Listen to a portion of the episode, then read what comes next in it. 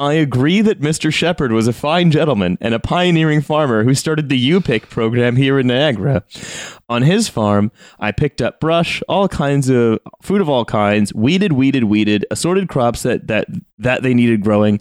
And yes, I periodically listened to bird cannons on his farm, my dad's farm, and Jim McGregor's farm, who lived directly opposite Mr. Shepard's property on the 8A highway now known as York Road. Maybe it's time you cooked your own goose, John Morley, Wow. Niagara on the Lake. Wow.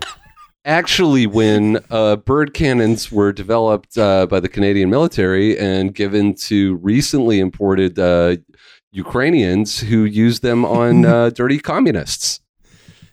That's right, to, to, to make the communists startle, Yeah, you know? exactly. No one startles at a bird cannon like a red. Yeah. Crucially. They can't. Uh, one one weird trick to disperse uh, uh, labor protests. yeah, just get a bird cannon. Yeah. Um, but the, the, the bird cannons themselves are actually just like these big orange balloons with red targets on the side that just fire blasts out of each side randomly at intervals. Nice, nice. That seems cool.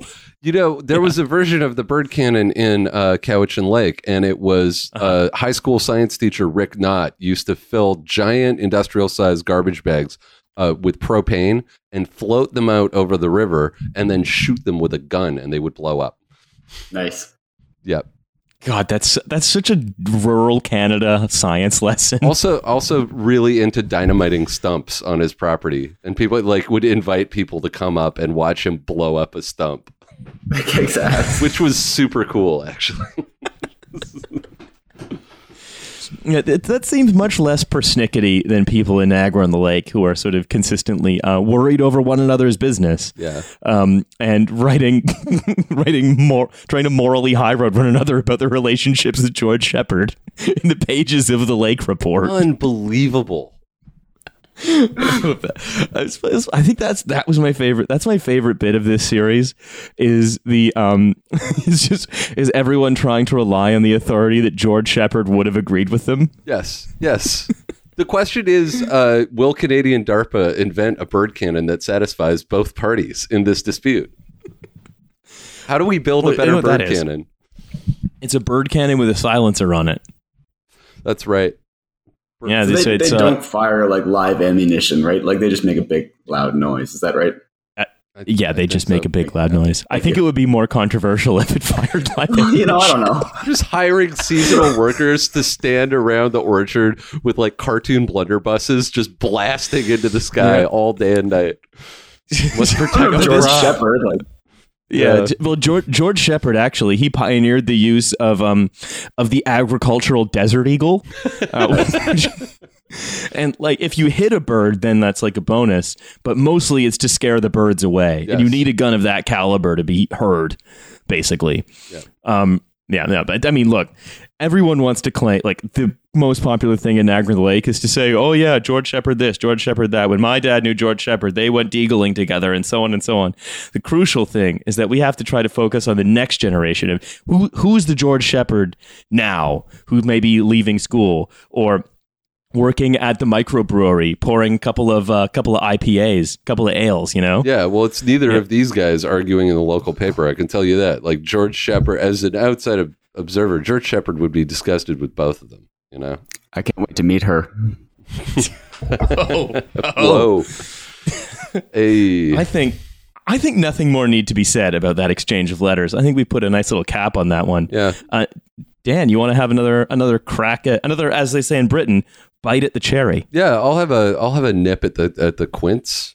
Ah, cracking. All right, nip nip the quince. I'm gonna nip the quince. I'm gonna read to you guys. So I'm gonna read to you guys uh, a selected uh, series of beefs and bouquets from uh, th- from the last month. These are all within the last, I'd say six. Let's say six weeks. I picked I picked out the best ones. So, and and again, I want you to I want you to see this as as like a window into the mind of uh, a mid island resident. So we're going to start with a bouquet. Bouquet. To the lovely lady who gave me $10 on the ferry ice cream line, thank you so much. The ice cream was delicious. Oh, That's nice.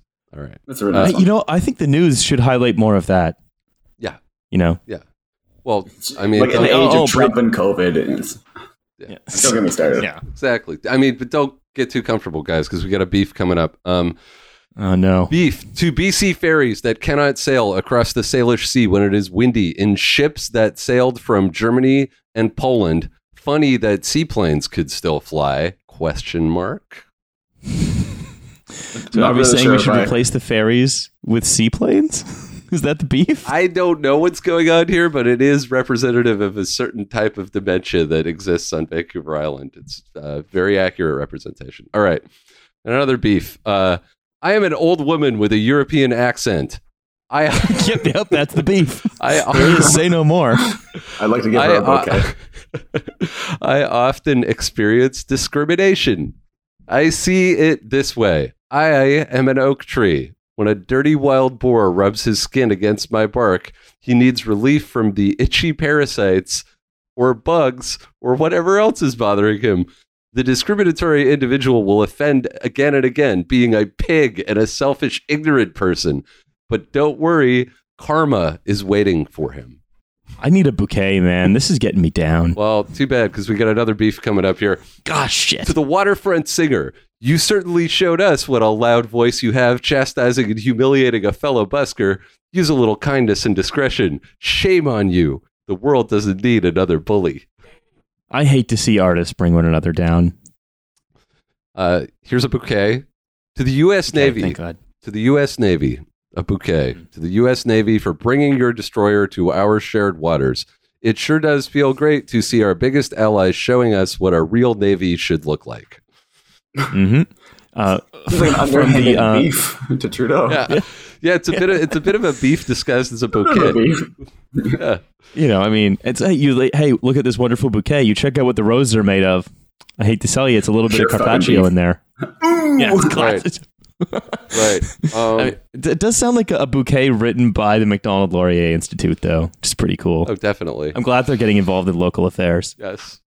Um, beef to the granddaughter who had a collision with the woman in the wheelchair at the big box store. It would have ended there if Nana, Nana, if Nana hadn't said anything to me after checkout. If you or Nana had bothered to ask if I was okay, you would have learned that I was actually badly injured with a dislocated shoulder. A little compassion would have gone a long way to avoid a lot of hurt feelings. So here we have a, a crime uh, being reported in the in the beef section. I mean, what most people don't understand is that depending on how you write your beef, you could cause someone to have an encounter with police, so you should be careful.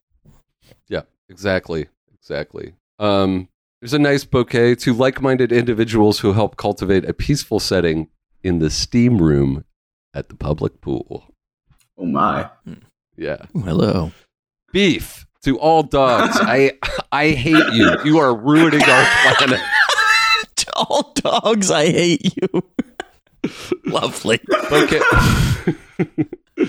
Bouquet. Huge thank you to Josh at Traffic Jams Cartoons and Toys for recovering my CD from my radio CD player inside my vehicle. It was an impossible task, but not for Josh. Amazing. Thank you. Plus, also quick service. Oh, it's just show, like Bottleman cheers of the week to Josh. Yeah. There, You uh. I think in like maybe for like Donkey Kong 64, they made these CDs that were in the shape of Donkey Kong's head, and they would always get caught in like car stereos. Anyway, this is just a beef towards Nintendo. I, Yeah. I might I be getting my think- facts like that. I think what happened here is this person um, is is like into the sort of fourth wave noise scene that's uh, kind of coming up in the underground right now. You know, I was just in New York, and uh, you know, the it's it's definitely happening. Like noise is coming back, baby, and uh, everyone is putting out these three inch CDs. That's like the popular format, but you can't put them in your car stereo. So I'm assuming this person bought a Melt Banana uh, CD or uh, possibly like a new Wolf Eyes CD at a show that they went to, and then uh, jammed it in their car stereo, and uh, and and that's you know, and it got stuck because they're too small to go in there. So, Josh. Gotta put that in a GameCube. Kudos to Josh. Um, got another beef here. I'll do a few more. Um, beef to the owners of fast food restaurants. So, in general. In general. Mm, I hope this isn't going to just end up being derivative of Supersize Me. I hate when stuff is just derivative of Supersize Me. No, you won't. You won't expect where this is going, Riley. Um, Nanaimo, I, it's wants some different and more fast food options. Please, anyone thinking about opening a franchise, bring one we don't already have.